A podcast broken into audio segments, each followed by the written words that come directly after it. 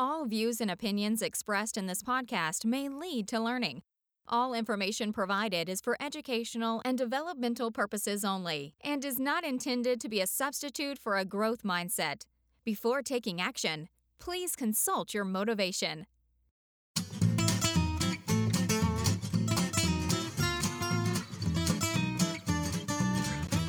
This is the Teacher Talking Time Podcast.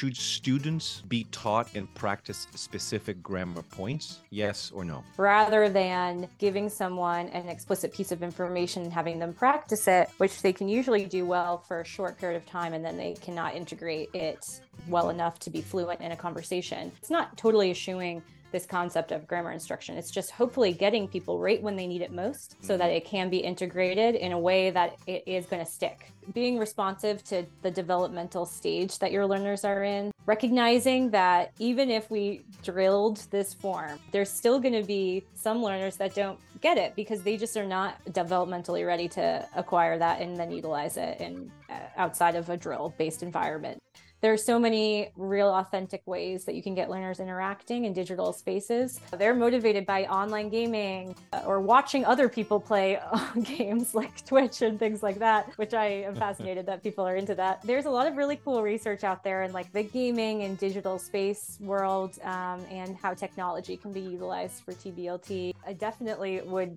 argue that it is a myth. In fact, I think in some ways it's easier to integrate kind of new pedagogical innovations for people who are novice teachers because they haven't already kind of foss not fossilized but they they might be a little bit more receptive to new ways of teaching because they haven't already um, come up with the ways that they're very sure work for them You're very diplomatic. You're being very. I was gonna say that. I was gonna say that. Don't say stubborn. Don't say stubborn. Don't say stubborn. Yeah, yeah. I mean, we've all like, been there. we've all been We've there, felt and I it. am we've totally all been the same. stubborn too. Yeah. Yeah. Hey everyone, this is Andrew, and thanks for listening to Teacher Talking Time. And if you're new to our work here at Learn Your English, I need to tell you about our 5 in 30 community. Pretty simply, 5 in 30 helps you get your first five teaching clients in 30 days even if you have zero entrepreneurial experience. We surveyed all of you recently about the biggest challenges you have in starting and developing your own teaching businesses, and the vast majority of you said that it was finding and enrolling clients. So we wanted to help. And 5 and 30 might be a good fit for you if you've been thinking about starting your own teaching business for a while and just have been putting it off. Or maybe you've already started your business but you don't have a clear niche. Or number 3, you know, you maybe you have a clear niche and you want to add a new offer to your existing business. And if you followed our work for any time, you know that we like simple. And 5 and 30 is very simple. Through the process, we help you, number one, identify the problem you solve. That's our take on niching down. Number two, create a solution to that problem. That's our process for helping you create your own course. And number three, enroll five or more students for that pilot course in just 30 days. And you'll get those five students without making a single post on social media. Does that sound like you? Are you a teacher who wants to gain momentum and consistency in your business, understand your niche, and gain five new clients in the next 30 days? Without making a single post on social media? If so, head over to our website and get started. You can go to learnyourenglish.net slash 5 in 30 and get started right there. That's learnyourenglish.net slash 5 in 30. The link is also below in the show notes. We hope to see you on the inside if you feel this is a good fit for you. And now, let's get back to the show. Today, we're going to be joined by a guest whose work is actually shaping the future of language education, more specifically, task based education. Our guest today is Lara Bryfonski, um, who is an applied linguist and an assistant professor at Georgetown University.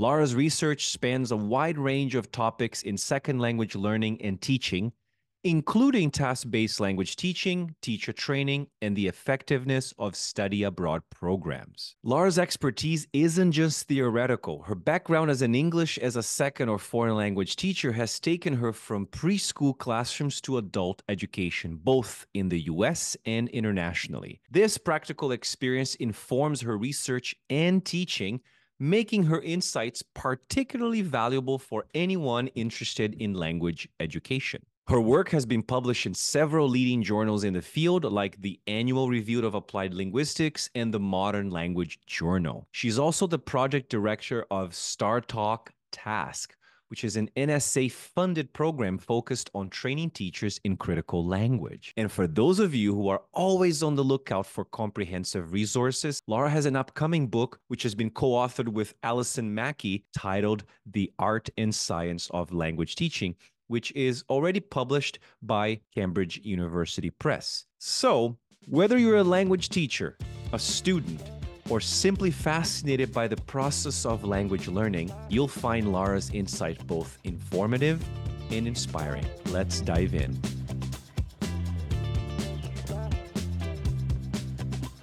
All right, ladies and gentlemen, welcome to another episode of the Teacher Talking Time podcast. And today we have a very special guest. We have uh, Dr. Lara Bryfonski here with us. Lara, welcome to the show.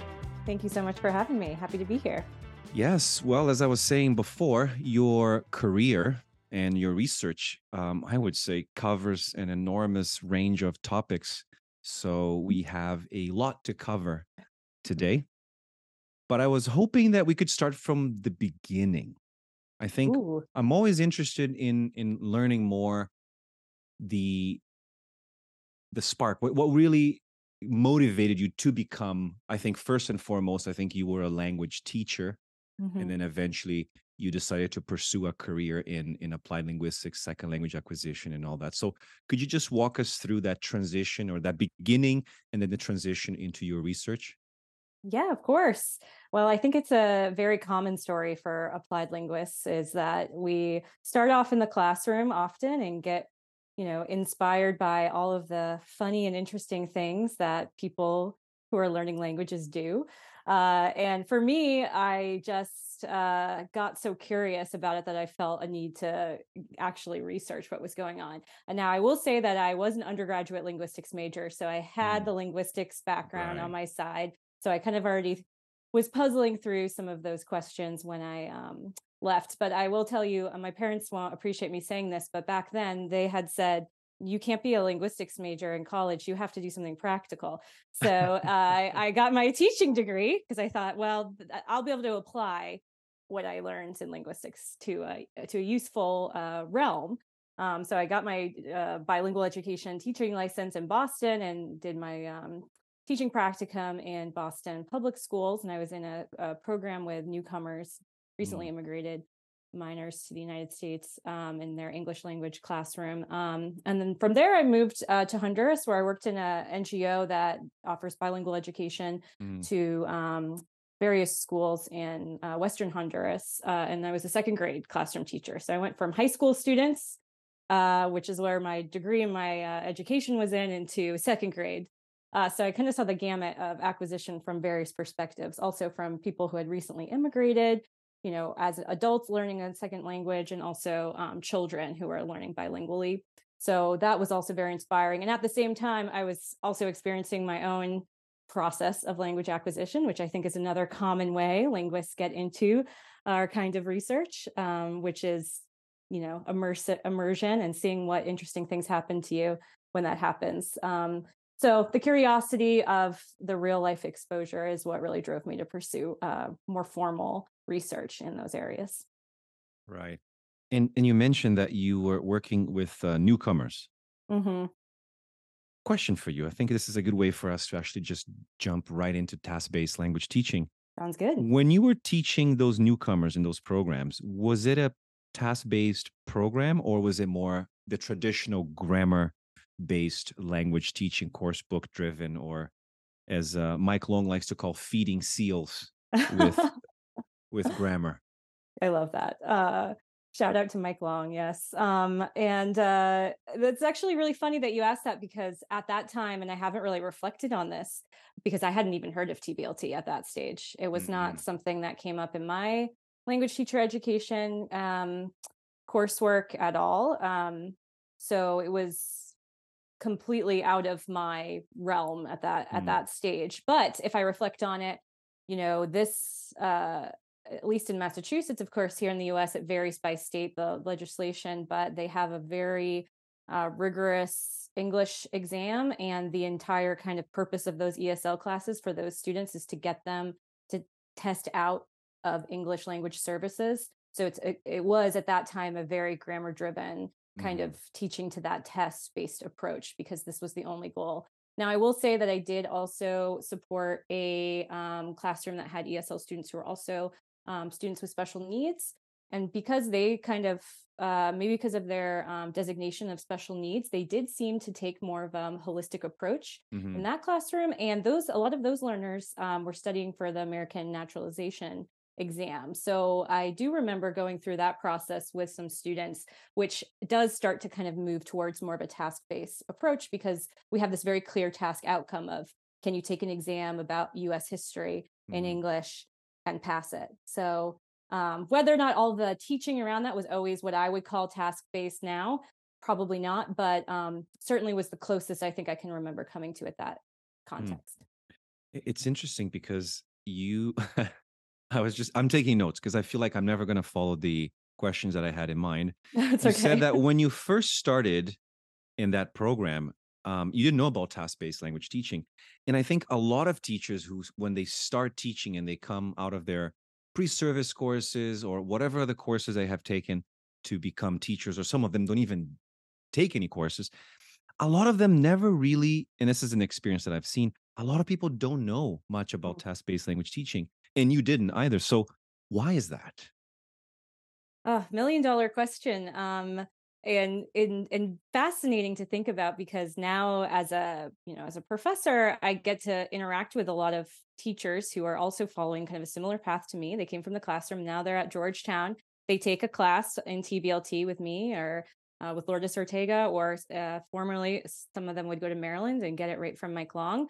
Uh, but they would say things like i said which is that wow this is um you know what really aligns with what i imagine best practices are and really validates the way that i was teaching. Um, and then also adds a little something extra some things i didn't think about but that really do seem to make sense. Um, so it, it's it's this funny conundrum in a way of i feel i see a lot of teachers former teachers who are going to grad school um, for applied linguistics who seem really validated by it but similarly did not really get a lot of exposure now of course like you were saying earlier um, I think things are changing. I think that with maybe social media and opportunities like this for people to have a venue to talk about the interface of Mhm. research and practice, I feel like teachers um, and researchers get to hear from each other a lot more often. So maybe that's why maybe t- a teacher today in a graduate program is probably more likely to um, be exposed than I was. Is it changing more, you think, just in the world of research, or more the change is that it's being applied more in classrooms? Uh, Well, I the applied is an interesting question, right? Because sometimes you see countries having like statewide mandates or things like that. Like, uh, I mean, eh, I, and I don't know all of the real reality of these countries, but like in Asia and China, people are talking about TBLT at the like governmental level. Um, but whether or not they're actually doing TBLT in the classrooms is kind of another thing. And that's what I think a lot of my research is interested in is that gap of uh we say we're doing TBLT or maybe it's a buzzword or you yeah you heard it in a Mm. podcast but Right. Uh are you actually doing it because I think that if you want to try something innovative it's kind of hard to find support unless you have like a really strong um, professional network or community that's also working on that with you um so that's kind of an area that I think is really interesting to look at And and you mentioned that um, it's it. There's a mandate. Like some countries are actually applying task-based language teaching. And I remember reading, and I think I want to bring him on the podcast as well, uh, Kris Van den Branden, because I think Yes. he's done a lot of work in terms of investigating the um, implementation of a lot of TBLT programs around the world. Do you have like, are there any good examples of countries that have successfully implemented task-based language teaching? I I wouldn't say that I have firsthand or knowledge of that, and I think talking to Kris van der would be a great idea. Also, the the researchers that work over there in Belgium and Leuven, uh, where we where I went to my first TBLT conference, actually, um, kind of one of the home bases. They I know have uh, the gov- there's been governmental policies that have implemented Um, I think uh, I've heard China. I'm not sure if I, you know, if uh, a, a Chinese scholar or someone working in that context can um, say so. And there's obviously been a lot of researchers that have been, been investigating TBLT in, TBLT in China. New mm-hmm. Zealand is another place where you have a lot of um, researchers, whether or not it's at the level of governments, I, I am not positive. So mm-hmm. yeah, but it, it certainly has been in the vernacular of a variety of contexts. I actually was recently talking to um, a journalist in Germany who was saying, telling me that in in Germany there there's apparently some initiatives around TBLT at their governmental level for language acquisition, and so they, she was asking me questions about it. So um, you know, I had to have a German friend translate the final right. journal article or the article for me. So I'm not totally sure if I understood everything correctly, but uh, so yeah, it's certainly a conversation. But again, the question is, is it really happening? Yeah, yeah. And I'm, and I'm, I'm quite curious. Oh, sorry. Go sorry. ahead, Mike. Go ahead. Go ahead. No, I was just quite curious. I wonder, Lara, where do you think that attraction comes from? Like this sudden kind of recent push towards TBLT in these different areas. Yeah, well, I think um, you know, there's been in some ways all types of pedagogical approaches go through these kind of fad cycles. You know, you're always hearing things in the teaching community that teachers are excited about, like, um, and I try and keep up with it. And I'm, you know, now that I'm away from the classroom, it is harder, but, you know, like uh, CI and comprehensible input, and like people get into these kind of um, different worlds of language teaching. Um, and, you know, I think that it's hard to navigate that for teachers. So I think a lot of them maybe are looking towards like research based approaches or ones that have like ongoing research that's really innovative and that people are talking about in that way just as a way of looking at different approaches and because of mm. course no approach is going to be one size fits all i right. talk to a lot of teachers where you know they just don't have the agency especially here in the us to overhaul a curriculum in a way that maybe Mike Long would have designed his a task-based curriculum. So they're looking at it from different angles, trying to see what could work from various approaches that's going to best meet the needs of their students. And of course, they're the ones that would know that best. So I think um, you know the fact that it's out there in the in the um, kind of teaching world and amongst all these other approaches i think is good and i think it's good for teachers to hear how it could fit within uh, these frameworks that they're already excited about wow I was I was just gonna, I was just gonna say when we were talking about the um the mandates in and in Germany, I'm slightly concerned about the intersection or the connection between politics and task-based language teaching. I, I'm am i am concerned that a, a, politician might actually use task-based language teaching as part of their platform to just gain more votes. Mm. But I hope that mm. doesn't happen. But the question then becomes I vote for it. there you go. I mean, that would that I, would I be a real saying. niche in the electorate, right? Can you imagine? I will revolutionize education. We're not going to teach grammar anymore. Uh, Which brings me to the question: Is TBLT a fad?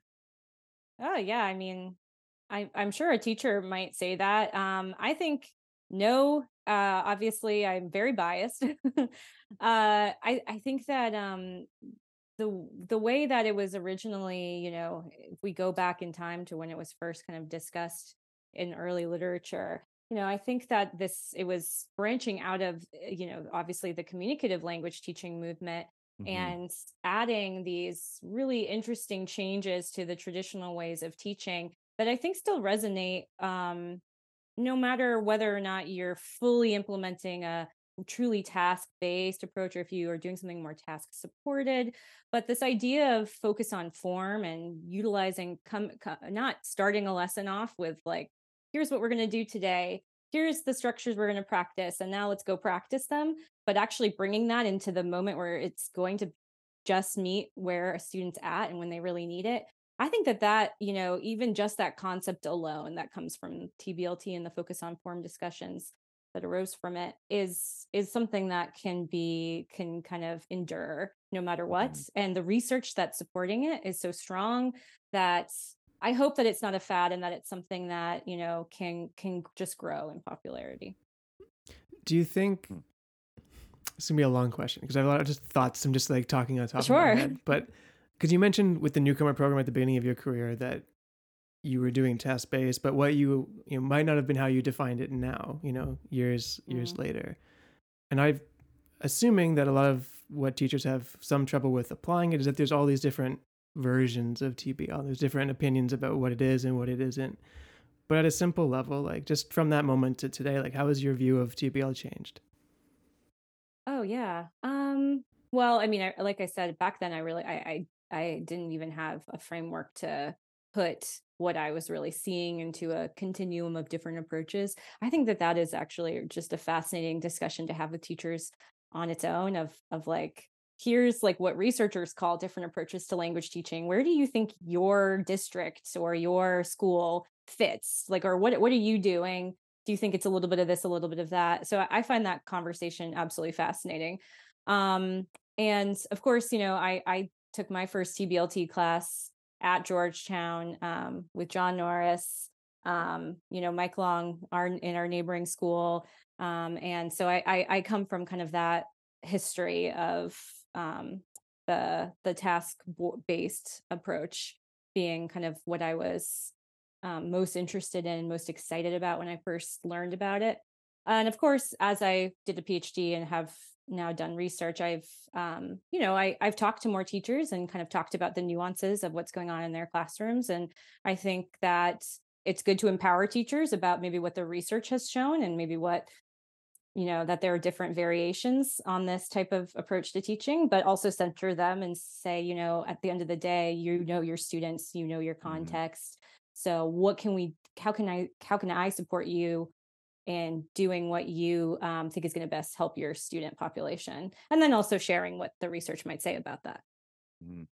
it's funny because you said you you were biased um, when you were basically saying that you support tblt but I think you have seen both sides. You you probably have been exposed to that grammar grammar centric type of teaching, and we know that TBLT is very well researched. More than what forty years now of mm-hmm. research mm-hmm. yes. to support that. It's um, heavily supported by second language acquisition theories.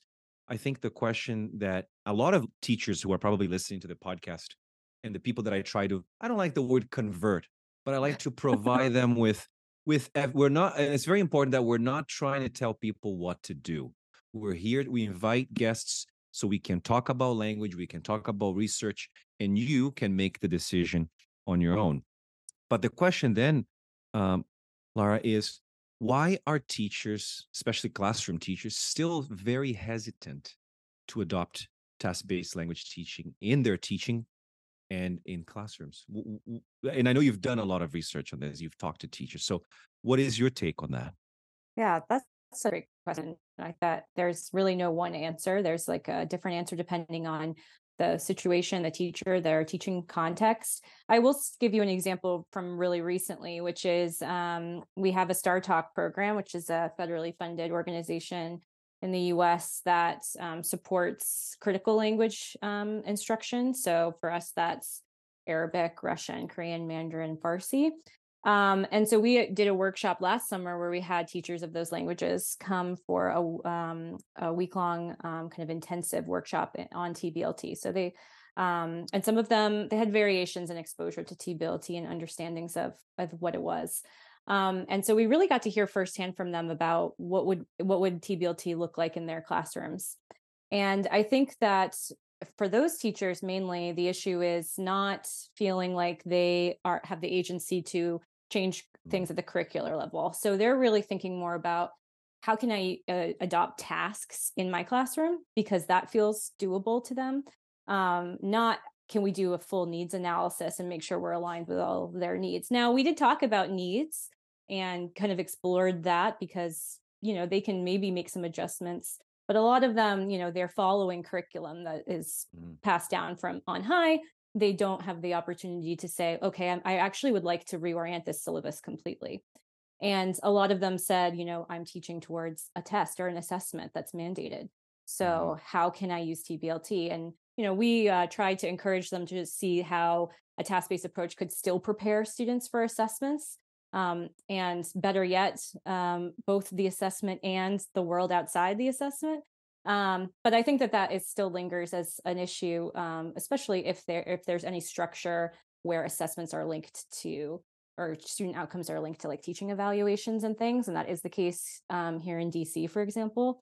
So these kinds of uh, worries are totally reasonable from a teacher's perspective Can you give us an example of how? Because I know we get lots of questions all the time just that about teaching for assessments and then the mix of TBL. Can you give us an example maybe of how it, it could be accomplished with with TBL? Yeah. Well, I mean, if you think about, um, you know, a course that's aligned with students' needs and the kinds of linguistic structures that arise from those needs, typically those structures are going to coincide with structures that would be tested on any sort of standardized Mhm. assessment metric.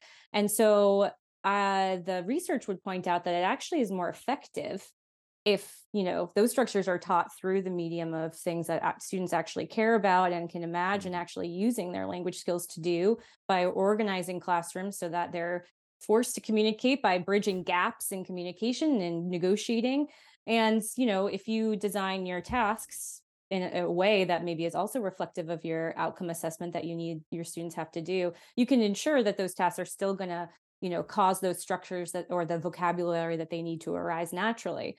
Um so but in that way you kind of um you know i don't like the phrase to kill kill two birds with one stone but you know the equivalent that without any birds dying um of that where the students will be prepared for the assessment but better yet they actually will hopefully feel empowered to be able to use their language skills in communicative contexts outside of maybe that kind of assessment driven environment hmm. It's it's interesting because Andrew, I think you remember this. I, I we were talking about assessments because my the first time I've I've tried to implement TBLT within an EAP context, I failed miserably. Not because of the TBLT, but because of the assessments. Because the the place, the institution, the college, university that I was working for, their assessments were had already been created, and they Mm. were very much focusing on specific grammatical structures. I do remember to- this now that you're mentioning it. Mm, You had to you called yeah. me you were like Andrew, I'm a, I have a problem. I got in trouble. I got in trouble. So I think it's an interesting story for me to share because I think maybe you can tell me what I could have done differently, and and um, I think a lot of teachers probably have gone through a similar experience. So it was an EAP class. I decided that I was going to do a needs analysis on day one. I found out all their needs, and for some reason, some of their needs aligned with some of the grammatical structures that were going to be taught in this course, but of course, not all of them Mhm. and I designed about eight tasks for eight weeks of class, and there was a lot of task repetition and things like that. But then, of course, when it when it got to the assessment, they all failed miserably. Bummer. And yes, I I at the at the time I was like, why? But but but students were telling me, but Leo, we feel so comfortable. We feel more we feel more confident in the language. We feel like we can communicate. I said, I know, but I don't think I've I taught these structures and I practice and drill them the way that you're going to be tested in, in, in these Mhm. assessments. So right there, I, I was reminded of a quote by I think it was Van Patten who said this, and correct me if I'm wrong, but he said that you know things like uh, person no endings or present perfect uh, these things they have to be learned from from the input like anything else. They cannot be taught and practiced in order to build some sort of mental representation of them. And i think the students didn't have that mental representation of of those things but they were being tested on those very specific um, rules. Mhm. Is that what what caused the problem? Was it the the way they were they were being assessed on their knowledge about the language but they were not assessed in their performance in the language Mm. Yeah, that's such a great example. Um, I think that this really speaks to like an issue in any assessment environment of that if you test in a totally different way than students learned, you're going to have a problem, right? Which is why usually we always encourage teachers in any domain to test students on what they what they learned in the similar way that they learned it so that you know you're actually getting at that and not about how good they're at taking tests or maybe you know maybe you if you looked back at that uh, data well look at me calling it a data set the data from your students i'd be Right. fascinated to know you know was there variation by, by things like their working memory or their aptitude if we were to test them because usually what happens is that your really high working memory learners people who have like an, a pre-existing aptitude for language they can pick up those structures and apply them to a grammar based test more easily because they just have that natural capacity to do so Mm, ty- typically but um you know it didn't catch everybody. So it's like an assessment mismatch. So i i usually tell teachers you know who are in this kind of environment you know that it's not that you would give up on tblt still do what you did. Your sounds like your students were super motivated and excited and felt like they could communicate and that's what i would want out of my language teaching classroom too. But probably towards the date where they need to do this test there would have to be some instruction on like doing that test right something about maybe you know practicing in a more of a non-tblt type way just to get them to do that test because usually we i mean it's the same thing with like uh, i don't know the sats right if mm-hmm. you don't practice taking the sats and you do badly it's probably not that you're just dumb and you don't have general uh, like knowledge. It's that you didn't get you know the inside scoop on how to game the sats right? Right. So it tests uh, people's knowledge of the test so you kind of have to work around that um, when you're trying to do something that's actually going to be more holistic way to learn language and really support the learners after that test is over and they're out right. there using their language. Yeah. Hmm.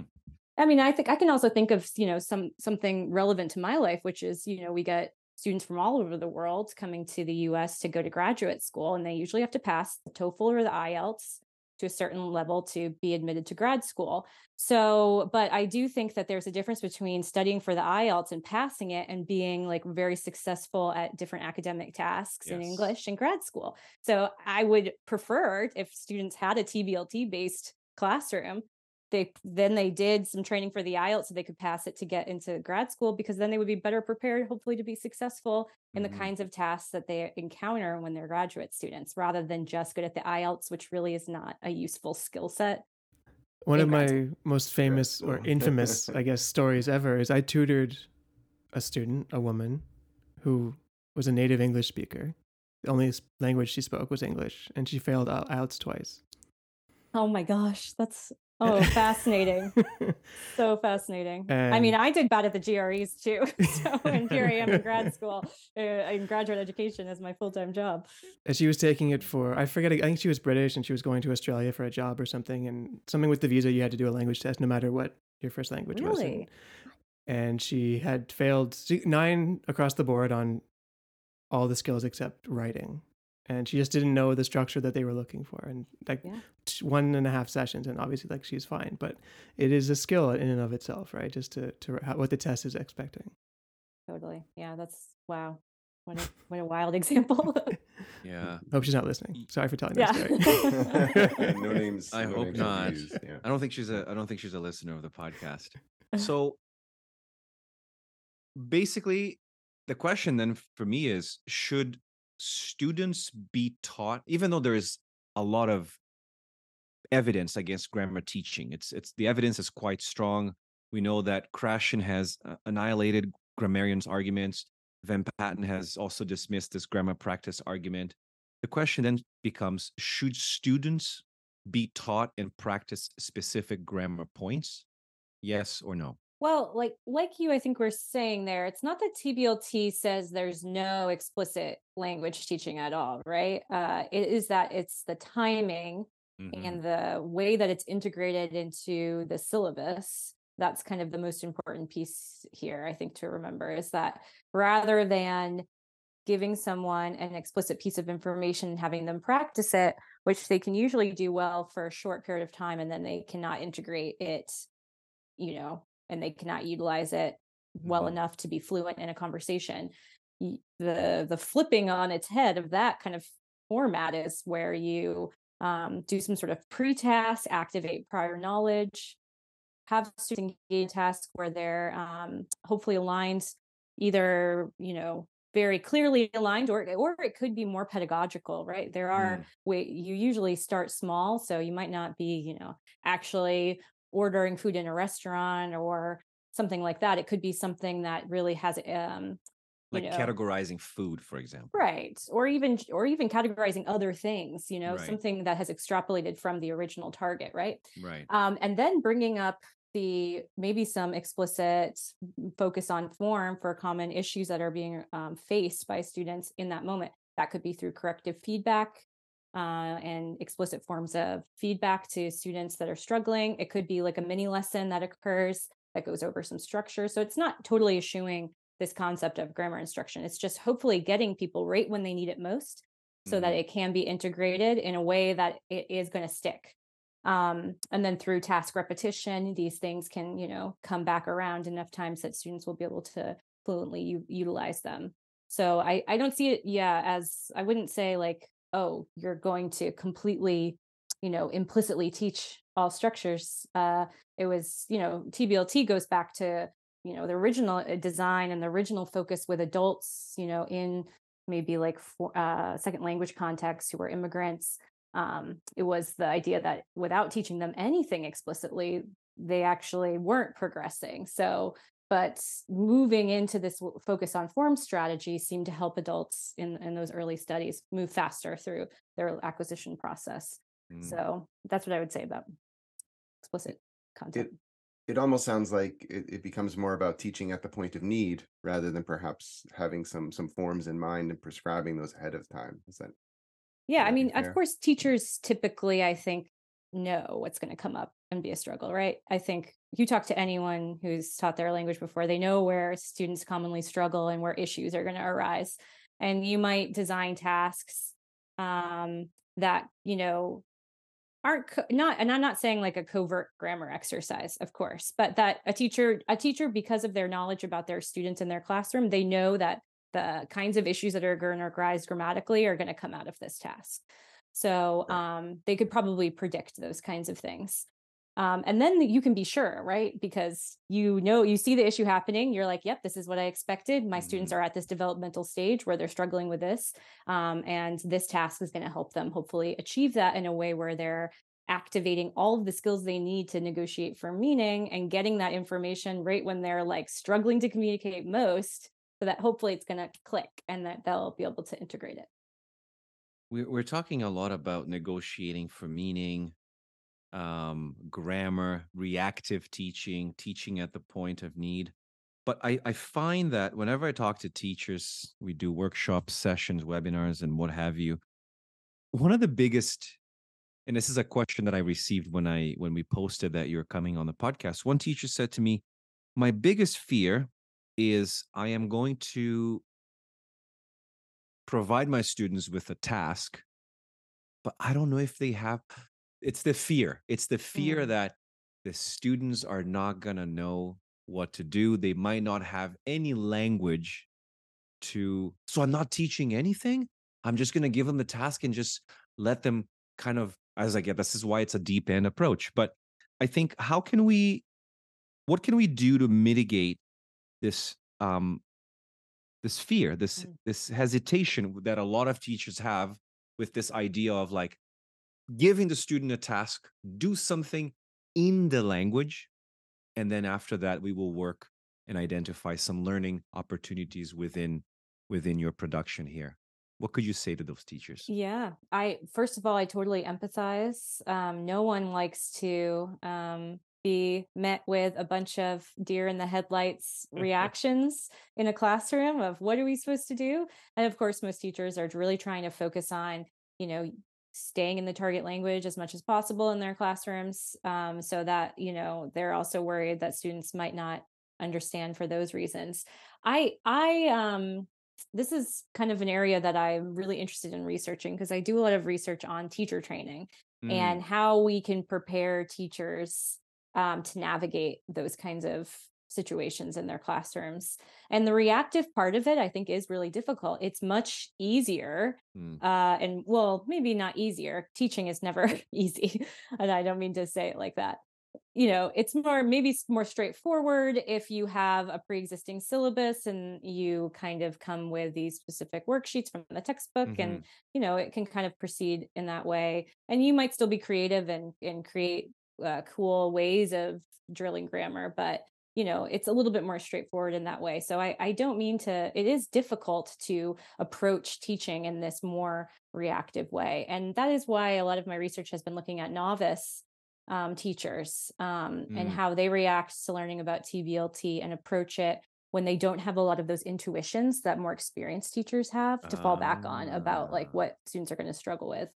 Um, so, you know, mitigating the fear, I guess I would really advocate for, um, you know teacher learn teacher learner type of partnership communities where people can talk about the issues they're facing together and collaborate on those issues um, and uh, also getting involved in any sort of training or workshops that are available either there are so many cool ones online i know um, Andrea Révész i think has a mm-hmm. coursera that does tblt um, there's a, so many cool things um, available um, and kind of starting to uh, have that community where you can discuss these issues because the thing is is that it's always something different in all of the different classes. Mm-hmm. like ages proficiency levels contexts i mean no one can come to you as the teacher and say these are the exact issues that you're going to face and here's how to solve them. We have to we have to also be reactive and yes. say like let's talk about it together and think of a solution that's going to work for you since you mentioned it um, we're going to ask this later, but you brought it up.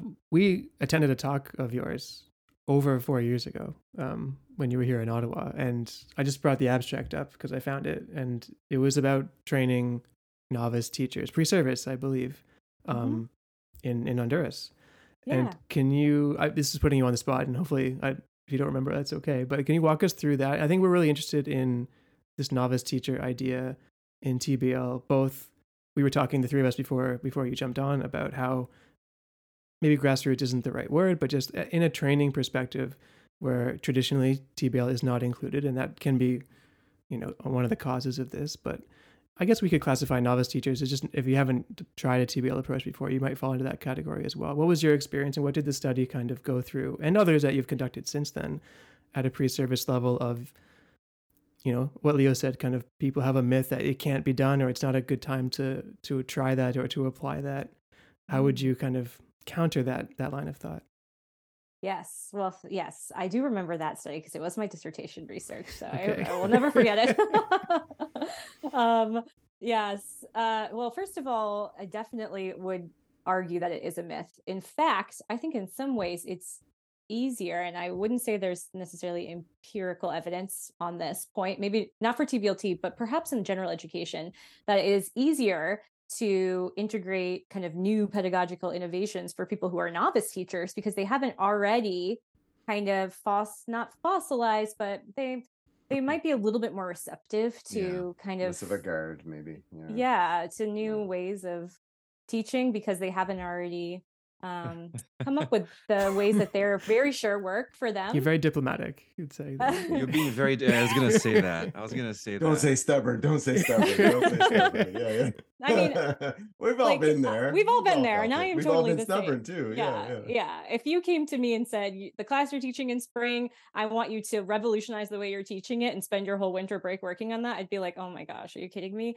Like, uh, it it's you know it's not easy. So um, this isn't. I don't want to kind of diminish the fact that um, teachers who have a, a lot and a lot of teachers are always on a growth journey where they're excited to learn about new things and i mean you you go to ACTFL you go to these teacher centered TESOL conferences it's full of all of these excited teachers that are all sharing new ideas new approaches so teachers are always ex- usually always excited about that but novice teachers are i definitely don't think it's the wrong time in a way i think it could be the perfect time because then you um, get them excited about research based strategies from the very beginning rather than saying hey uh, maybe you should try it in a new way because there's all this new research and then you come up on it's kind of face threatening like oh have i been teaching wrong? Are you saying that i'm like not a good teacher? So you and of course we're not saying that so it kind of you don't have that issue as much with with novices um but anyway so these teachers um this is the same organization where i started teaching uh, in honduras um and they are a lot i think like a lot of ngos that operate and this this one's really cool in that it is owned and operated by hondurans who um you know they want to be able to offer a bilingual education in their kind of rural area schools so they partner with an ngo so that they can support and train english speakers to be able to offer bilingual education without charging like high tuition fees mm. which is usually the only way to access bilingual education in some um, especially in Central America, in that region. So, um, so that's the organization, and like a lot of these organizations, they have a very short window to train people who are coming to work um, at those schools and get them up to speed on the way that teaching is done there.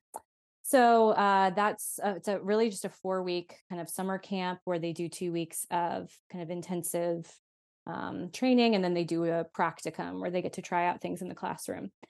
So I uh, was supporting that and helping train the teachers, and we integrated um, TBLT into it. And so I thought that that would be a great opportunity to investigate for these more novice teachers who are first years at the schools um, how they uh, take in that information and then how they apply it when they are asked to in a in a teaching practicum. So um, I was interested in how it might affect their beliefs, maybe their pre-existing beliefs about mm-hmm. Um, how language is learned generally, and also about approaches to language teaching, which mostly come from how people experience learning languages themselves. So they might say, "Well, I learned this way, and I and it really worked for me." So like I think that it's great, um, which could be true. Um, so I kind of measured whether there were change in beliefs um, from before and after they participated in this task based training. Uh, and then I also looked at the kinds of tasks they developed for their classrooms that they tried out in the practicum. And we did um, stimulated recall interviews, which is just where I, I, I video recorded them and we watched the video back right afterwards.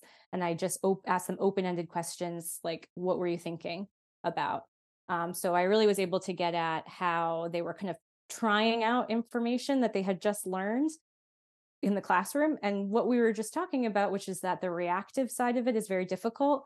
That was one mm. of the mm. outcomes that I saw, which was that um, the reactive side of teaching, the corrective feedback, the responding to kind of individual issues as they arose and bringing in that focus and form on the right times. That was where they were struggling the most.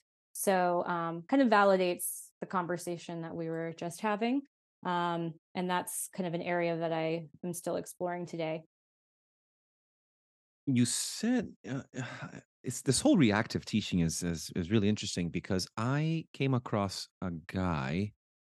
I'm trying to remember his name right now. Um, he wrote a paper on reactive teaching. Yes, I found it. 2021. Um, Alasmari and Alta Kafi they wrote about um, teachers' practices of proactive and reactive strategies in in the classroom. Um, and I think that I wanted to like maybe maybe you can elaborate a little more on this whole reactive teaching thing. What exactly you said you said corrective feedback was one mm. of them. Mm-hmm. But were there any other specific areas of this whole reactive teaching thing that you found were difficult for teachers especially novice teachers because when you when you are used to teaching preemptively you're you're you're basically proactively you just say okay i'm going to teach the present perfect i'm going to teach the simple past hopefully we can uh, um you know contrast the two of them mm-hmm. and then that's fine. But when you do that through a task and then you have to react, that's where the difficulty seem to um, seems to stem from. So, what could you say about reactive teaching? Is that something? And I know you haven't researched this, but maybe you know more about this than I do. But what could teachers do to develop this reactive teaching muscle or this reactive teaching, perhaps mindset? Mm-hmm.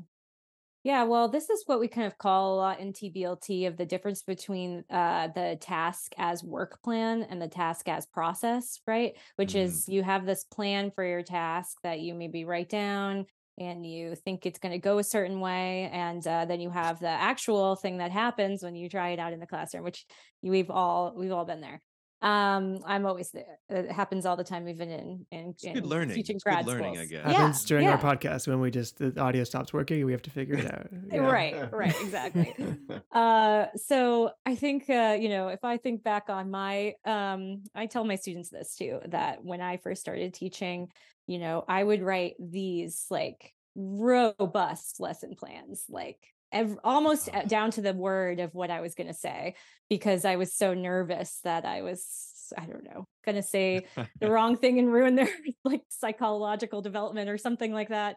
So I would, you know, like really over prepare um and that really makes it hard to be reactive right because mm-hmm. if you've if you've over prepared you've you're like well i worked really hard yeah. on this lesson i've got to implement it as i intended to and you start to become almost blind to moments of actually this seems like the perfect moment to deviate from the plan and focus in on what's happening right now.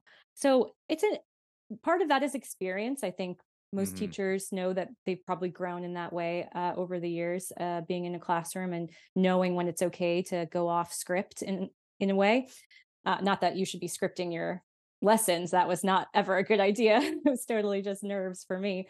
Um, but also, yeah, kind of allowing yourself uh, the opportunity, uh, even building it in if you are writing um, lesson plans in a in a detailed way of areas where you think that there could be opportunities to um, pause and reflect or look at uh, uh, do some just like observing and noting down things that you're seeing and noticing and kind of building that in. I think that that like builds in reactivity into your design process rather than just saying oh well if it happens something cool happens stop and, and engage with that so it makes it more of a practice and that can help people i think develop that skill set which also comes i think from experience I wonder if it's also perspective as well, right? Like seeing the students as kind of co co-investigators, kind of like yeah equal participants in the process itself, right? Like if you're kind of giving them the platform and really entrusting them with the direction of the lesson and, and listening from the side, it might that perception alone might bring more kind of teachable moments to the surface, I feel. know? Oh, I completely agree. I think anytime you give agency back to your students is a time where you can really see some interesting things happen. And I think there's a lot of research in general, uh, education sciences for sure, that uh, student agency can um, lead to greater motivation. And of course, we know motivation and language Mhm. acquisition is incredibly important. So, act, finding a way to activate that, I think it, um, giving students agency over their learning is definitely one great way to do that. One of the results that that study had, I'm reading off the the description here, and you can maybe this brings us maybe into the weeds a little bit of TBL because you said Sure, sure. one of the lowest points was respecting of those pre-service teachers or novice teachers was respecting the learner's internal syllabi or Mhm. processes.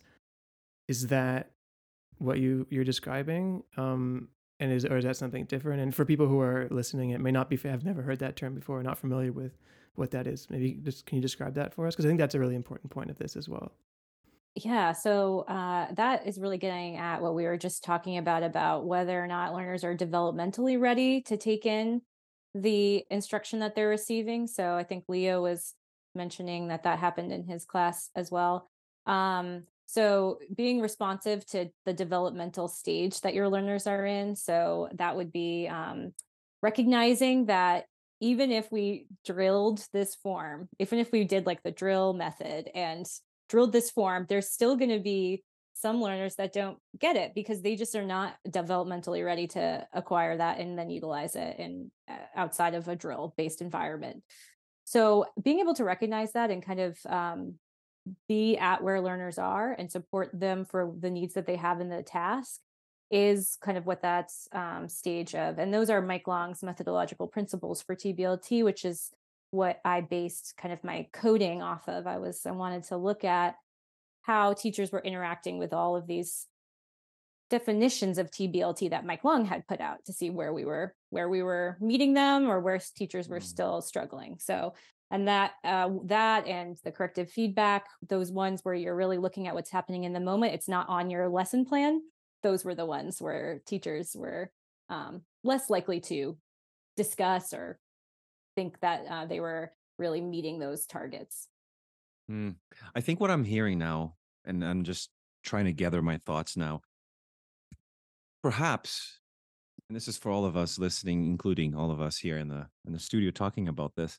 Perhaps the more we prep, the more we we the more time we invest in preparing a lesson, in in, in having that lesson, that rigidity of, of of having a lesson plan, I think the less open we become to the kind of reactive, responsive teaching that we're talking about because you've invested so much time in preparing this amazing lesson where you will teach a very specific um, structure and eventually the lesson we know this we, we know that the lesson usually goes in a completely different direction and the teacher keeps trying to bring the students back into like yeah yeah but we're not talking about the second conditional but the students are somewhat showing some sort of predisposition to actually use the and I remember the first time I understood the whole idea of the learner internal syllabi was when I was teaching a lesson and the student it was a I think it was a beginner maybe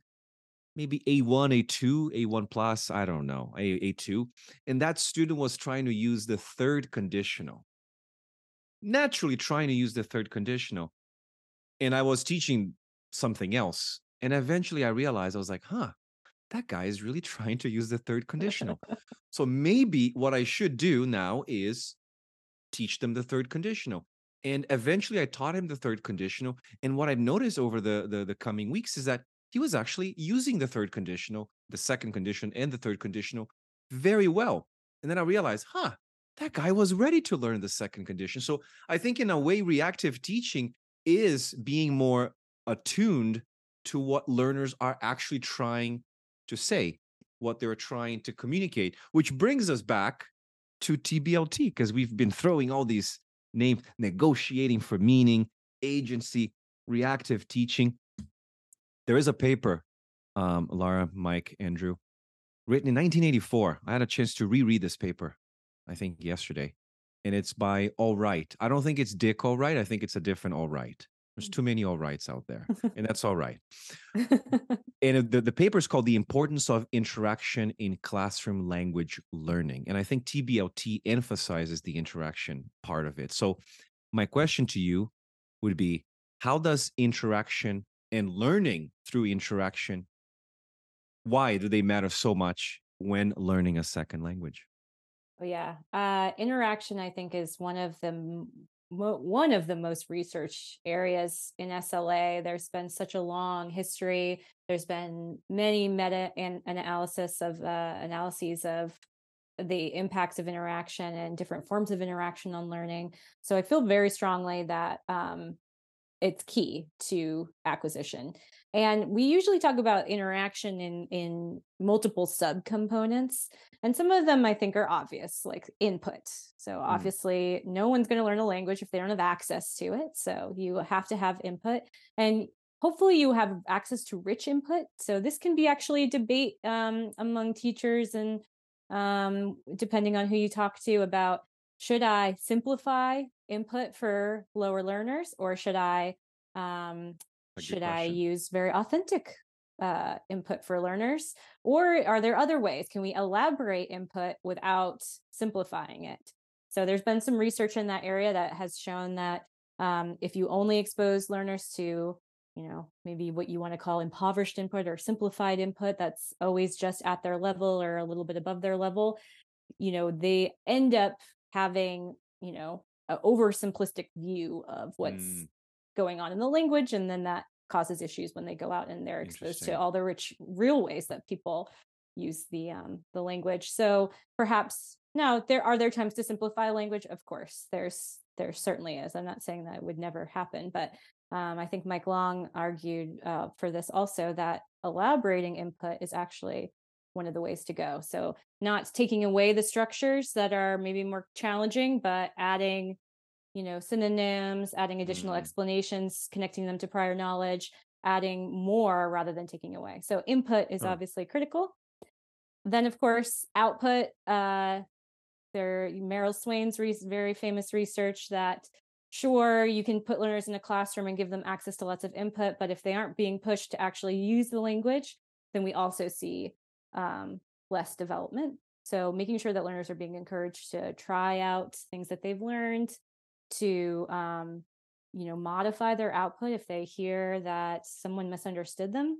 so mm-hmm. to change what they said and to test out a new option that has been aligned with acquisition and that is also part of negotiation for meaning, which i, I mm-hmm. have been throwing out but that's just anytime uh, that learners are in that process of kind of struggling to be understood to communicate so and that could be through responding to feedback which is mm-hmm. really the fourth element corrective feedback so responding to people saying, What? I don't understand you, or um, even something more explicit from a teacher like, Oh, actually, uh, you're missing the the um, third person S ending. Right. You know, um, so, or just recasting what they said. So just repeating it back corrected. Um, so the process of hearing feedback and responding to it and moving towards a goal with an interlocutor, with a partner that you're talking with, that has been shown to really be what can help drive acquisition. So that's kind of how interaction works. And there's also, uh, you know, kind of underlying this is whether or not learners are paying attention to what's happening and to the, the extent to which they're noticing mm. those structures uh, in the input in the interaction um, and that is also uh, linked to their acquisition so very complex very dynamic um, but it's what happens when you're out communicating with mm-hmm. people in your native language too so it really um, helps i think tie back to real language usage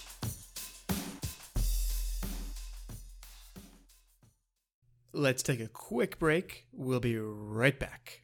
And if you are also new to our Learn Your English community, I have to tell you more about our Teacher Accelerator program, which is our online program for teachers all around the world who want to eliminate lesson planning, reach and help more students, teach less, earn more money without, of course, sacrificing work life balance. Our programs help teachers reflect and develop in the most important skills they need to succeed in the information age. And it's just like your teaching isn't for everyone, our program isn't for everyone, it's for someone. The program has four pillars of successful design we have a community, we have live sessions, we have self paced learning, and more importantly, we have lots, lots of feedback. Does this sound like you? Are you a teacher who wants to implement dogme and task based learning in your teaching? Do you want to eliminate lesson planning? Do you want to help more students, but also work less?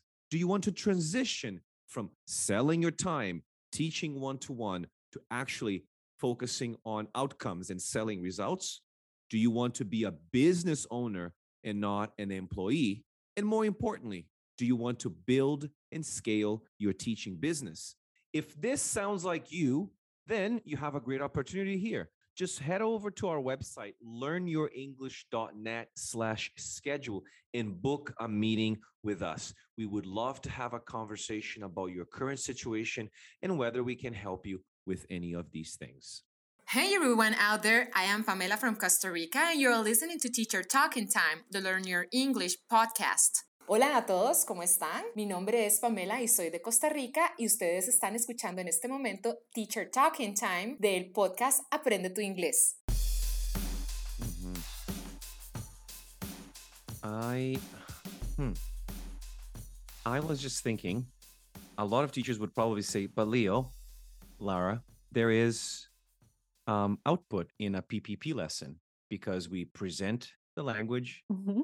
Teachers present language in many different ways. They're very creative with the presentation part. I've seen all kinds of very creative lessons where teachers would bring a can of soup to introduce the modal verb can because it's all about eliciting.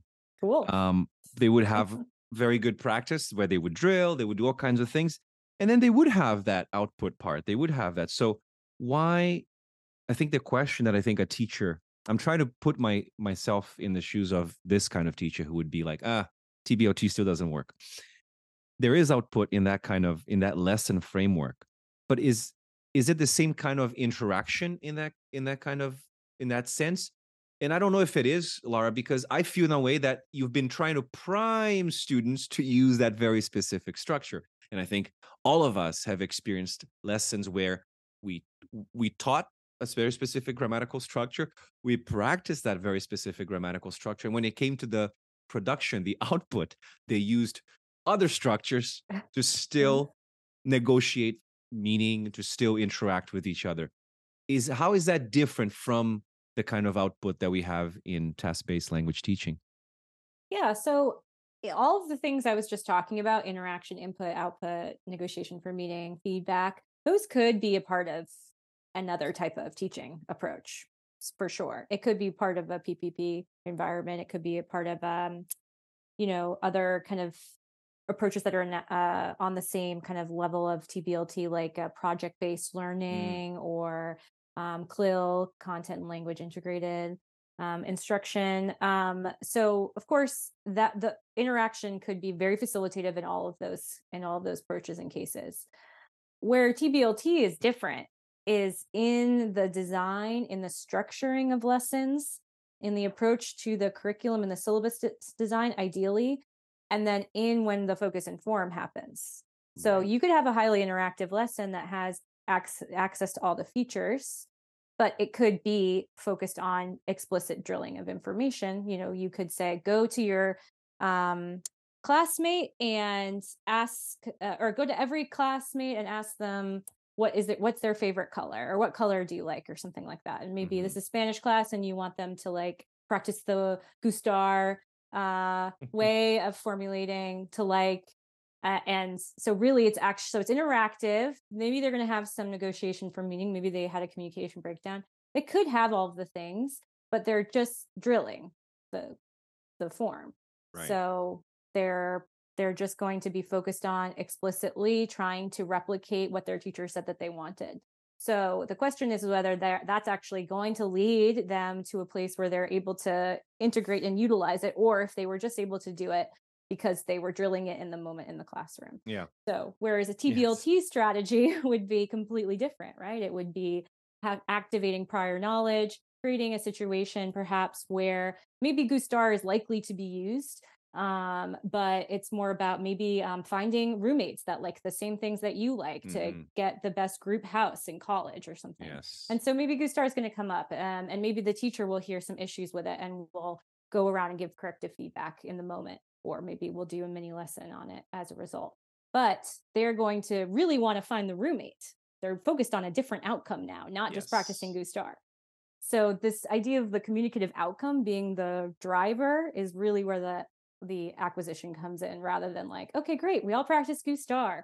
Nice job, and go out in the world and use it. For real though, living by yourself now is is almost impossible. You need a roommate. You need a Oh, roommate. especially in expensive cities like we all live in. Oh my gosh. so it's find the richest roommate. Then. Yeah, Right. exactly. Yeah. Somebody whose But- parents already bought them a and hopefully nice has good tasting colors. Yeah. Yeah. Understood. that I know Leo wants to talk about advice for teachers who want to try it out for the first time TBLT, Mhm. which maybe we, I think we've mentioned it, but just in, in plain terms, this is the, my question really. What is a task? Oh, well. Uh, there, I will acknowledge that there are multiple definitions of what a task is. So I, you know, and different like theoretical claims of what they could be. So for my researcher friends out there, please don't, you know, take me down for my perspective. But we I won't think, share the podcast Oh, with them. God. Don't yeah, yeah, Yeah. keep them away. We no. don't. Yeah, we don't. Yeah, So we don't I need think that here. you know, um, so Long might say that it, c- a task could be anything that uh, somebody would do in their day to day life that they need language to do. So it could be as broad as that. So an activity that you actually need to do in the in real life. Typically, teachers I think like to hear that broken down a little bit more. And Ian and, and Ellis and Shintani have kind of created this framework that I think has become really popular for um, uh, kind of breaking down what components could a task include. And usually that is that meaning is the primary driver of the interaction. So again, they're not focusing just on using language, they're actually trying to do something with it. Usually that there's some Right. sort of communicative problem that you're trying to solve. So that creates that gap where you need to Right. communicate and share. Uh, that there's usually some relationship with the real world. And so Mhm. you aren't like focused on just using specific structures. So um, this would mean like you probably wouldn't want to give learners like a word bank that they have to use because that would be a, a way to turn it into more of a drill. So there's some relationship with real world, and usually, um, yeah, there's a communicative outcome. So the outcome is not simply practicing language; it's that we found the perfect roommate in the example that I previously gave. So huge primary focus on meaning, this communicative outcome, the need uh, to solve a problem and communicate and bridge a gap, and then some relationship with real world activities where learners are relying on their own language skills to solve these problems. Those are usually how people tend to define tasks. So that was a very long answer, Nice. but I think it No, no. covers all of the ways that people might hear about tasks. And Yeah. if we take that roommate example, I think teachers also like to hear examples of of examples, right? Of, of if I wanted to use that, and I think, you know, especially with student demographics, getting a roommate is a pretty practical one for sure for a lot of Yeah. people. What are different ways that as a teacher we could frame that you know, we talked about the outcome of finding a roommate, but how would we? What is what's the task instruction? Because task instruction is also important, I think, as well. What what are different ways of framing the instruction for that task? Yeah, well, a really common one uh, that I think people have found is a useful framework is using a pre, during, post task kind of strategy where you have a activation of prior knowledge or um, sort of an introduction to the topic. So, like maybe you're going to watch a video of people struggling to find roommates or having some sort of like get to know you interactions, or you're going to talk generally about uh, what kinds of things that you look for in someone that you live with, or some sort of pre. Right. And the pre-test can sometimes be like multiple class periods, like building up to this. You know, it's not just like a five, always just like a five minute quick uh, warm up. It could be a whole um, kind of separate um, time. It could be an entire lesson. It could be an entire lesson. It could be multiple lessons potentially. Yeah. Which is also um, another thing about TBLT, Lara. Um, just to interrupt you very quickly, yeah, and I think it's important for teachers to know this. You cannot I think a lot of teachers are under the assumption that you just run a TBLT lesson in 45 minutes to an hour. Oh, no, yeah, I mean it's flexible. If if that's all you got, then sure, we could design a way for you to to to fit it in that way, but usually it's this the gradual buildup to the target task, right? So mm. we maybe are having some smaller mini tasks on our way or right. we're having a pre-task activation of prior knowledge kind of a warm up or a series of warm ups. Right. And then we usually move on to um, the main task or get closer and closer to that target task. So in this case, I could imagine a task could be, um, you know, it depend on the level, of course, but you get some pro everyone's got a profile or a couple mm-hmm. profiles and you have to ask people like who your, their friends are and they have to tell you about them and then you have to say like oh well this is what i'm looking for this is what i like and you have to like take notes about who is who is like on your list of who maybe you want to interview as candidates for this roommate mm-hmm. position. I mean you could go on and on. So you're hitting if you're doing something like that you're hitting all the elements of a task right? Because you're not focused on specific target phrases. You could use whatever language you need to figure out what roommate you need or what your friends friends are like um, you're you're goal driven in the sense that you're looking for a roommate. Um, you have to talk to people. You can't figure this out on your own so you've got to negotiate using whatever resources you have and at the end you've got the person that you want so you have this clear outcome.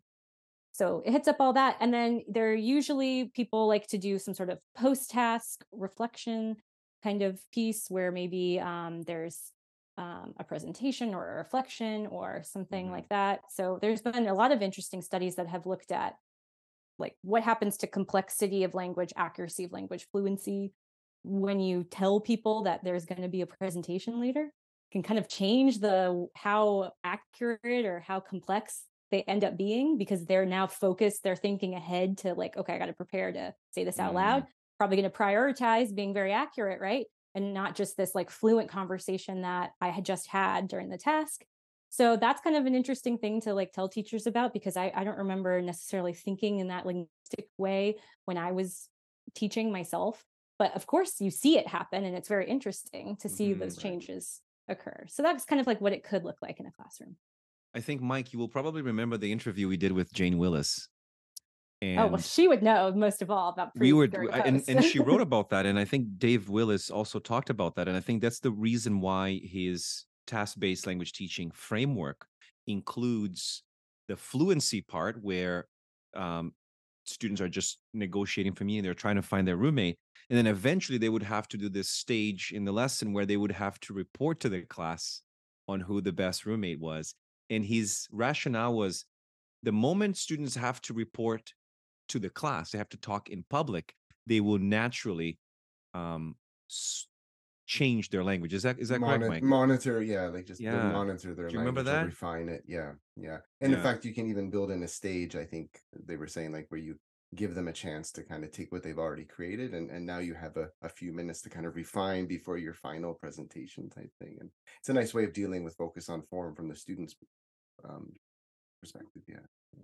yeah. and i think that kind of in a way refutes the argument that task-based language teaching is is primarily concerned with fluency and not accuracy 100% that's a very common thing that i've that i heard too is that oh they're just going to practice talking Um, Exactly. but no, I mean, it, depending on how you organize things, you can have a huge impact on whether or not they're focused on fluency building versus accuracy. So a presentation is always going to push people to focus on Right. different parts of language than um, the kind of roommate conversation would. Mhm. That would definitely probably prioritize fluency. Right. Um, And there are other manipulations that you can do in order to kind of tweak how people are focusing on different aspects. There's also task. the, and this is something that I remember people were talking a lot about during that task-based language teaching conference. It was the the notion of task repetition. yes, Perhaps you can tell tell us more about that and how task repetition can actually help students with um, the accuracy part of things or the accuracy side of language. Yeah, well, we certainly know from uh, research on um, on repeating, you know, access to the input sources. I mean, you you know, probably most people have heard about spaced repetition at this point. Mhm. Um, I know a lot of apps rely on that kind of Mhm. method. Um, We'll talk so- about that too, hopefully. yeah, if we have yeah, a for chance. sure. Um, but anyway, uh, but really with TBLT, uh, I think that you're more mimicking the fact that in real life we do encounter the same kinds of tasks multiple Mhm. times, and we in any language we use, like learn from those experiences and become more confident, more accurate, maybe more complex as we go. And so teachers can kind of leverage that by Mhm. you know designing it might not be the exact same task it might be a new theme it might be a new yeah a new content so maybe um the, this like roommate task could happen again with um you know a similar a similar topic but or a similar type of strategy but a different topic like i'm trying to I don't know, hooking like- up your friend with someone could be yeah like dating or dating, adopting yeah. a pet like Yeah, i could think true. of they, that would Yeah. integrate totally different language um but have kind of similar structures have a similar Right. focus so you kind of can play with that through building in repetition into the lessons and then they can accumulate that knowledge over time which is not something that we often do in language teaching because we we often teach something and then we move on to the next thing yeah so there's not enough of this recycling this repetition i think that's why task repetition is so so important We and overlooked Sorry, yeah, last year Yeah, yeah, go Leo ahead. remembers we, we put together a, um, a little info product for teachers called TBLT Made Easy, and it was just for people who are interested in, in starting and applying it. And Leo, we use the the Willis, the six tasks that Willis Yep. talks about, right? And and talking about repetition, they do kind of, in a way, sequentially go together, right? I think the first one would be listing tasks, for example. So list the qualities of of a good roommate that you'd be looking for, or that you would Mhm. not be looking for, right? then order order them is the second one right so which one's Mhm. the most important the first priority the Yeah. second priority etc um just looking at the list the next one is comparing so you could compare as Lara you said like when you have a couple of candidates you can compare and this would be logically like over a week maybe two perhaps right of, of going For through not definitely in, in a 45 minute session no Which- no no which brings me to this very important question because we're talking about um, task-based language teaching and i think that a teacher who's who might be listening to this might be thinking okay this is all beautiful this is great i love this conversation but what about me? What is what is the teacher doing if all they do is here's a task produce language go ahead. What do you do? Do you just sit back check your apple news? Like if only. i think write a I, I write grocery lists sometimes but I think the question then becomes if if we if we look at the way we proactively teach forms, grammatical structures using a synthetic syllabus versus task-based language teaching, which is more holistic, teacher uh, teaching reactively, teacher as as a, as a guide on the side. What is the role of the teacher in a task-based lesson in a task-based classroom? Yeah, this is one of the most interesting areas to me because I think that that has been a common criticism that people have said that, Mm. oh, the teacher's role is totally diminished by TBLT. They're just a manager now, making Oh. sure that everyone's on. Uh, on task, for lack of a better term, um, when really the role of the teacher is actually, um, you know, just just as involved, if not even perhaps more, uh, when you're in the midst of a task-based types type of um, environment. And I say that because when you talk about all these different features that we've been talking about, you know that is something that would require specialized training to discuss Mm. how would you manipulate your classroom environment to make sure you're hitting up all of these features that we know promote acquisition so you you are um, specializing in that in a way and focusing on um, adjusting the environment to make sure that it's always meeting those learners needs. So you're walking Mhm. around you're providing the corrective feedback you're taking notes about what kinds of structures are coming up in those tasks where errors are persistent where learners are struggling to negotiate um, because all of that is going to be really important information for what you do next with it. So either is that a task repetition? Is that a focus on form moment uh, is that changing what your plan is for your post task if you're structuring your course that way or for the next task in your task sequence that maybe you want to um, utilize so it's it's a, like we're talking about reactivity so much but that reactivity is Yeah. is a lot of work It is so, a lot of work. um, you know, it's definitely not the case that you're it's you're sitting back and making your grocery list at all. Um, and you know, uh, of course, anytime that learners are in a dynamic environment where they're interacting a lot, I think that there is perhaps a little bit more classroom management. That's also a criticism that people might say is that the classroom management piece will be overwhelming and I think like there's no way of getting around that. It is true that if you give everyone an individual worksheet to sit silently and fill Mhm. in, that that is an easier space to manage. I say this as someone that's taught second grade. I I I definitely know. I've been there. I've been in a chaotic classroom before, and I know how stressful it can be. So it does involve creating systems of classroom management so that learners know what the Mhm. expectations are when we're in a an interactive space. We know what we're doing the scaffold we've been scaffolded so that we can work appropriately in those environments so that it can be managed so you do have to think about classroom management in, in- Right. Unless you're you know working with complete adults who are maybe i mean usually easier to manage to that effect, in in a post pandemic era, there's definitely we're in a period of time, not just with language education, but all education, where there is much more asynchronous work.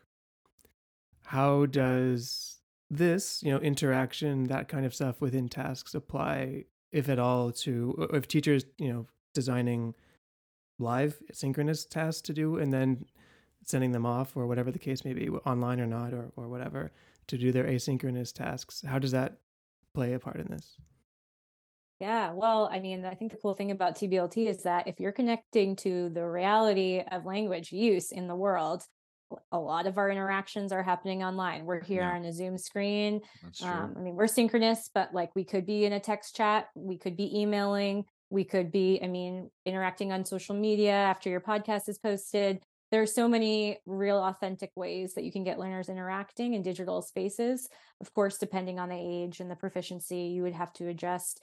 But like that opens a whole world of asynchronous uh, possibilities and the and learners especially well really all of us but lear- young learners too who maybe you're seeking ways to motivate them like that there you go they're motivated by online gaming by Mhm. um Mm. you know uh, or watching other people play games like twitch and things like that um which i am fascinated that people are into that um but uh so there's a lot of really cool research out there in like the gaming and digital space world um and how technology can be utilized for tblt marta gonzalez Lloret, uh nicole ziegler there's so many researchers uh operating in that field so there's there's a world of research and kind of ideas to get people going i think um if you're interested in doing text chat or gaming or things like that We should definitely bring someone on the podcast to talk about that. A Yeah, Twitch Twitch show. Let's do it. Yeah. Okay, that's a study. I don't I don't know if anyone's done any empirical work on like that as a task, but it could be very cool. My kids are obsessed with Twitch, so I know there's definitely something happening in there. I've never seen anything in. I've never attended a. What is it? Is it a Twitch session? Stream, what- I think. stream, live. Yeah, I stream. think. So. yeah. I mean, I'm too old. I don't know. I I'll, just say that I don't know. That's how you know you're old. It's like, what is Twitch? Yeah. What is that? I'll just say that I don't know. That's how you know you're old. It's like, what is a Twitch? Yeah. what is that? What does yeah. that mean? yeah, I, I don't um, know what the vernacular is around Twitch either, but um That's a I- mindset thing too, right? With teachers, with us. I mean, we're teachers. We're all. We're, I group myself into when I say with teachers, with us. Be, to go back to what Leo said, like if you're making your grocery list, you're not teaching, or if you're just letting them interact, you're not working. Like our role, I can I can hear like myself ten years ago saying, yeah, but Twitch is like a video game, and that's not teaching either, right? Like I think it's a mindset that we can use anything to help them like what's the goal right? Like what's this what are they we trying to help them accomplish? And if that increases interaction and motivation and it's it's their life i mean why not right? Yeah uh, i mean i think that you can maybe um, find ways to approximate like those kinds of spaces and the kinds of interactions or use the themes or the content that might be motivating to the learners um so so you could bring it in that way without just saying like go on twitch i mean also that's uh, it's tricky for anyone who's teaching a language other than english as well because obviously the the world of the internet is uh, very much using english as a lingua franca i'm sure on twitch that you see other languages but that probably a lot of times when people are commenting uh, on posts and things and on videos that often mm-hmm. it's in english because they assume more people will access it that way.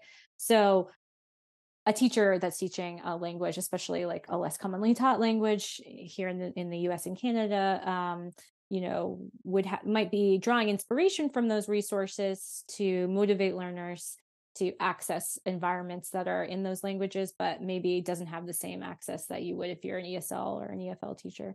So that is something important to keep in mind. Hmm. I I don't. Hmm. I'm just thinking about what you said, Andrew. Because do you remember that interview we did with Paul Nation? Mm-hmm.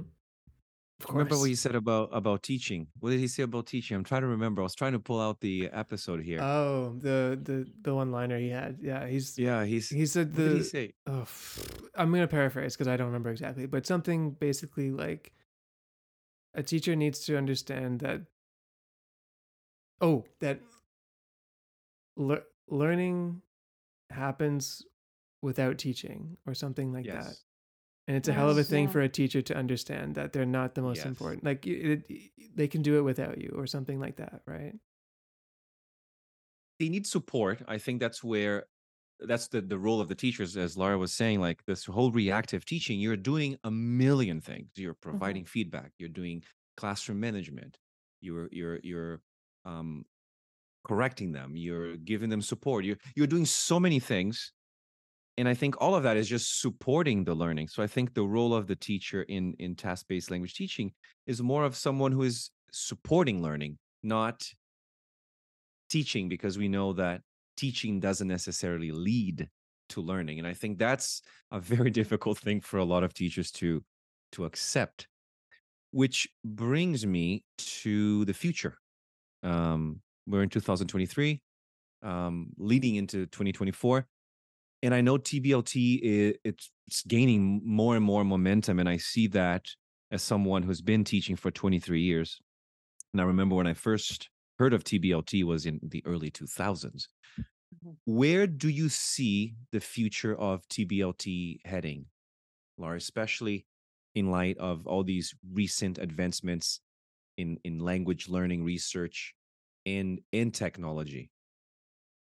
Yeah, well, I I'm obviously hopeful that it continues to grow in interest with teachers and researchers and teaching uh, communities, um, either online or um, at schools, at districts. I think some cool advancements that we're seeing are more open access resources. So we have Laura Gurzynski. Weiss's Task Bank over at Indiana University, which is a repository of um, vetted tasks within a TBLT framework. So any teacher can submit to it.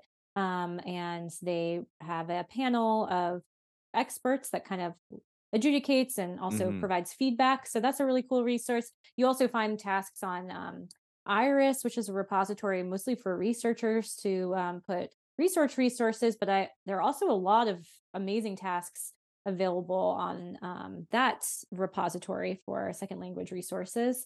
Um, and there are a few others kind of floating around, popping up all the time. I know that um, through our our STARTALK um, program, we have been um, putting resources that we've developed for the critical language teachers on our website, startalkgeorgetown.edu.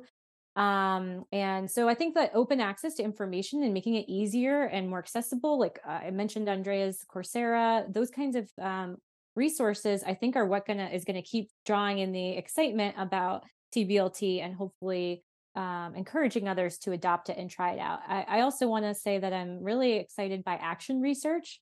So if Mm. there are teachers out there listening to this that um, are thinking, "Oh, I really want to try this out, and I'd love to like chat with somebody about it," and then like i make it into a, a little research project of my own, I would love to to work with somebody that was interested in doing that because I think that with any teaching approach, you know, a re- from a researcher's perspective, like it's only usable and impactful if people are using it and are are feeling like it's helping them. So um, I think action research is a great way to foster Yeah. those those connections between researchers and teachers. So I'd love to be part of more projects that look at action research with you- TBLT. now you just inspired me to go back into that kind of stuff. I might. Yeah, hey, I'd yeah, love to. might definitely do something like that because of that horror. I still, I'm still trying to do task-based language teaching, but it's more like task supported in my environment now because of the way things. But you said something about the STARTALK, um, and I just went on their website here, and I, I have a question because you, it's described it's it's Georgetown STARTALK, which is task-based training for critical language teachers. Mhm. Tell us a little bit about this this um this project of yours. Yeah, so this this like I said is uh it's a federally uh sponsored program. So there are STARTALK programs all over the United States uh, uh specifically for uh the languages that are they change but that are designated by the US government as the critical ones, which like is Arabic, Korean, Mandarin, Russian and Farsi right now. And so they they uh they do um summer camps for kids who want to learn those languages. They support those kinds of things and they also support teacher training initiatives. So we have uh, for two years been doing um, TBLT training for teachers of those languages. So that you do have to be teaching in the U.S. for this one um, in one of those languages. Mhm. Um, but um, we last summer had a group of teachers at, on Georgetown's campus. And we are um, supporting them and investigating their needs, their students' needs, and taking them through the entire kind of TBLT process. Uh, so it was fascinating to work with teachers in that intensive way. And we do have a summer camp again next summer in 2024. So your US listeners um, can definitely look that up. But like I said, we're also putting things on our website, a repository of kind of resources. So you could also check those out. We'll put those links Um, in the show notes as well. Your your your website and, and everything as well. So people Yeah, can just click below yeah. if you're listening in the future. you can look, click below and check it out. Yeah. Yeah. It's very interesting. I was just reading the website here, and there's a lot of really, really cool stuff here, um, especially for teachers who want to get started with with task-based language teaching. Which I found before you ask your question. I know what Oh, you're going to ask. you I f- found, you found. I found the Paul Nation quote. okay. You've got to What believe that by not teaching, people can learn. Interesting. And Hmm. he says, for a teacher, that's a hard thing to believe in. Right. There you go. It's Hmm. it's that explicit teaching of grammar, one one little McNugget at a time, and then hoping that the students will synthesize all that information and eventually communicate. Um, which again, I wanted to ask you this because you know, based on your extensive experience and everything that you have done and researched, for a lot of teachers, educators out there who are new to TBLT, who are looking to deepen their practice in this area, what key advice would you offer to these people to ensure a successful and smooth, of course, there's never going to be smooth, but a successful transition and implementation of TBLT in their practice in their classroom? Yeah, well, I think I mentioned this previously, but I think that building a support network is key. I just don't, I think that um, sometimes te- teachers feel like we're all teaching Yeah. in our individual classrooms, kind of in a vacuum, but, you know, sharing and being able to support each other with resources that are working. I think that building those communities of practice is really the key. Um, so I definitely encourage people to to join up with other teachers that are like minded. Um, and I, there's some communities online that do that. Um, I talked about action research and getting in touch with researchers if you're interested Mhm. in getting feedback or submitting to things like the Task Bank. Um, I can't help but plug that I do have a book coming out. I was about art- to ask you that. Yeah. What is the art and the science of language teaching? I'm interested in the art and the science part. yeah, so this could be a good place to start um, for some people. Uh, it's co-authored with Alison Mackey, my colleague here at Georgetown, who's obviously one of the foundational researchers in interaction.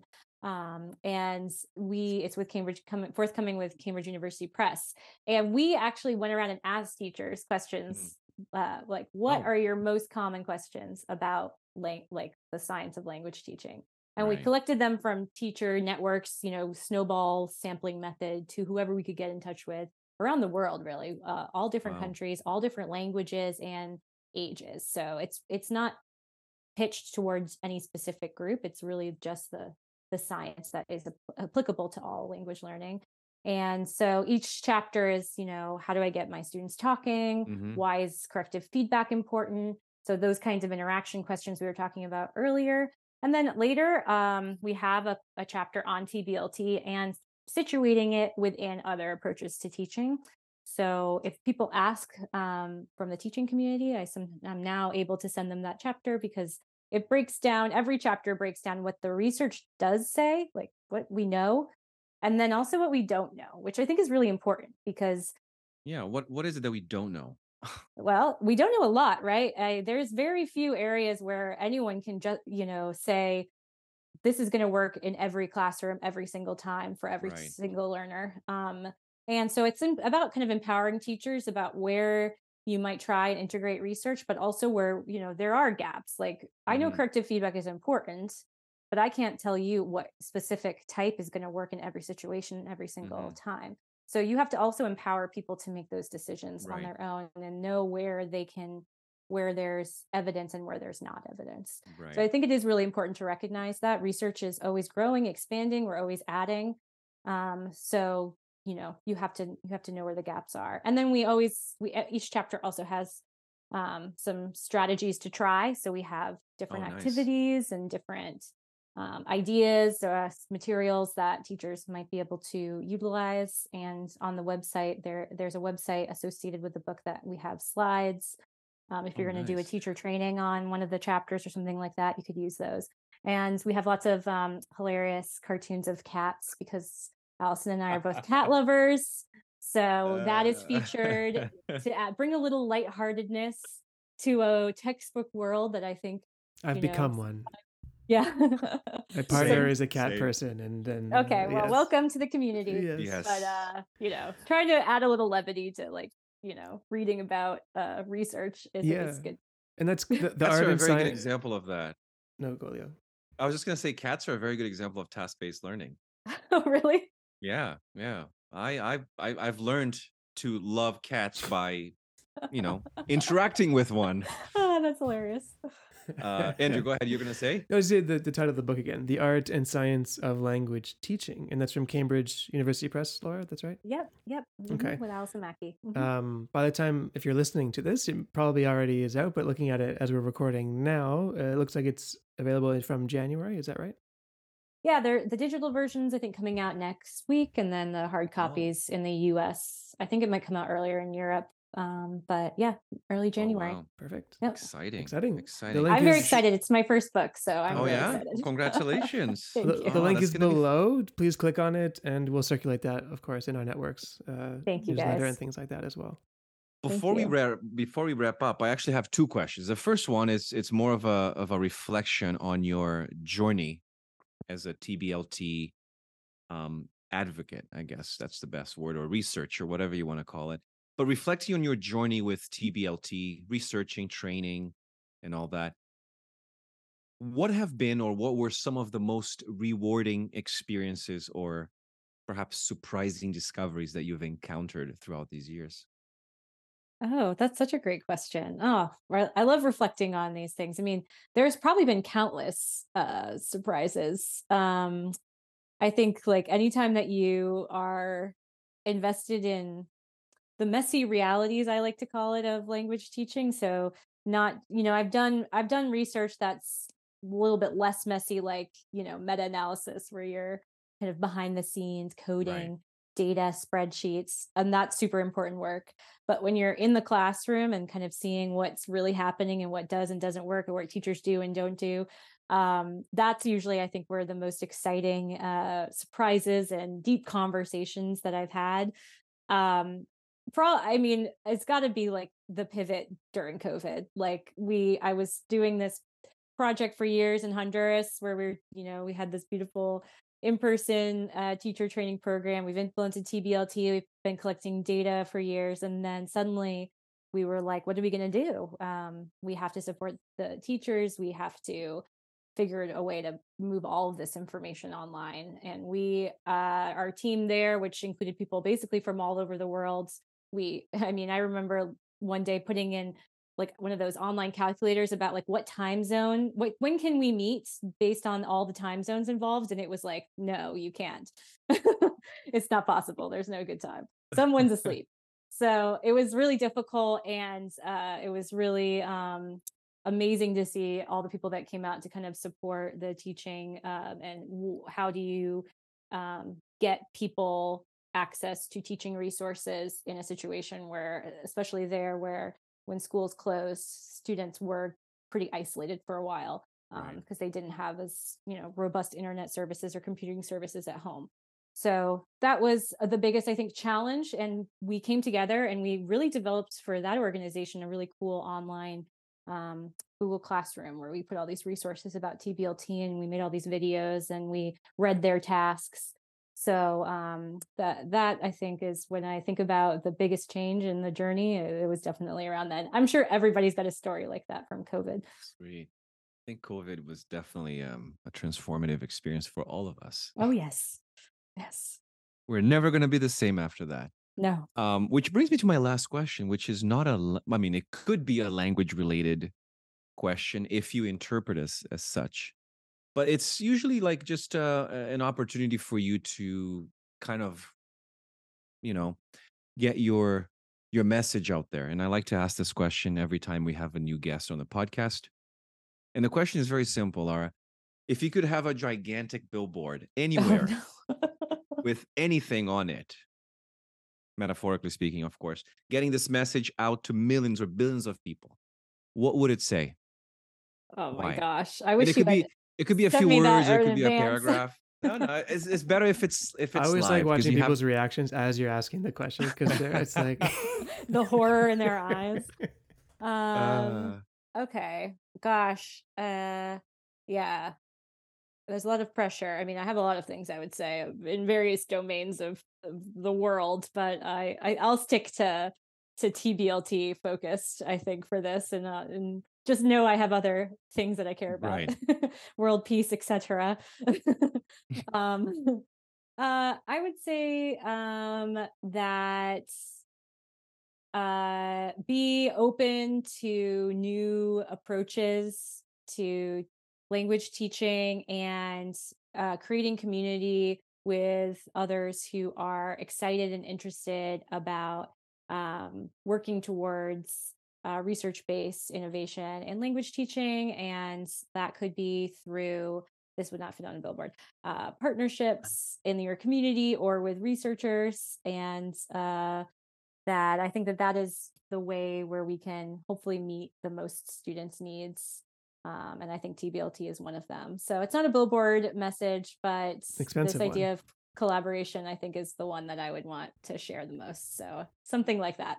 I, I could workshop it. Beautiful. We'll nice. just have to get sponsors on the podcast to um, be able to pay for that billboard. Yes. yes. But it's a, it's a beautiful message. I don't have anything as snappy as a Paul Nation. I have one. No, we have lots. One question, lots, Leo. I don't know if you're gonna like this. We can delete this after if we don't like it. I uh, learned this from another podcast that I'm listening to, Diary of a CEO, and he does this, and I thought it was a really interesting idea, where he asks a guest that he's interviewing on the podcast a question that we will ask to the next guest that we interview. Oh. So you can uh, bring the question, and you have no idea who that person is or what their context is or what they do. But whatever question you want asked, we will ask it to the next person. Me. Mm-hmm. Oh, this is this is a, a, good question. I don't know. I'm actually I like that idea, by the way. well, I mean, okay, well, I can tell you that I was uh and I I don't know if you'll get somebody like this on your podcast because it's more of like a first language acquisition question.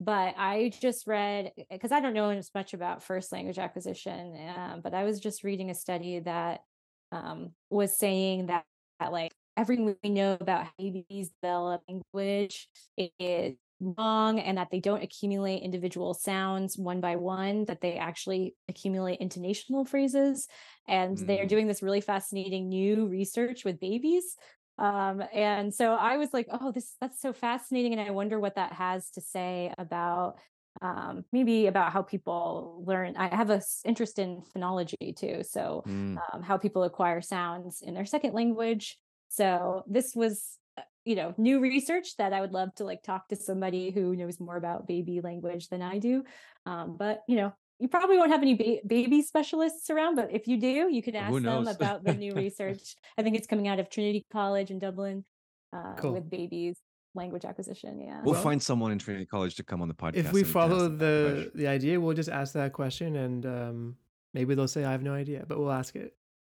Yeah. Yeah and and maybe maybe also say that my billboard could also say something like um uh focusing on uh real world tasks is like the future of language teaching or something like that. That would be a more snappy billboard uh than my other one about collaboration. Real world tasks. Yeah. Hmm. authentic real world tasks. Something like that. Okay. Done. We can afford that one. Thank you yeah. Yes, that's cheaper. Thank you very much for being here. Yeah, this, this was so us. fun. I was nervous, but you guys really? made it really easy.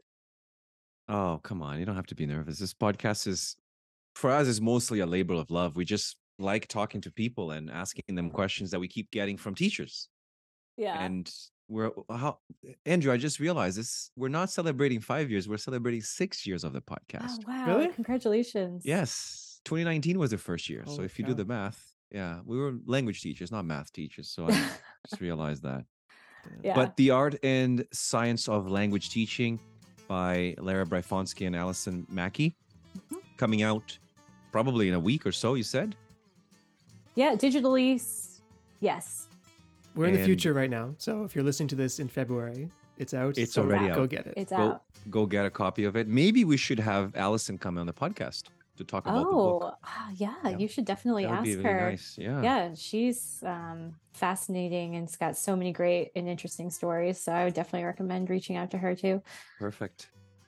I'll give her I'll give you the best review from this experience. You made it very fun and easy and uh, a really great conversation and uh, made me made me think a lot too. So I appreciate that. Thank you. We Thank you. appreciate Thanks everyone.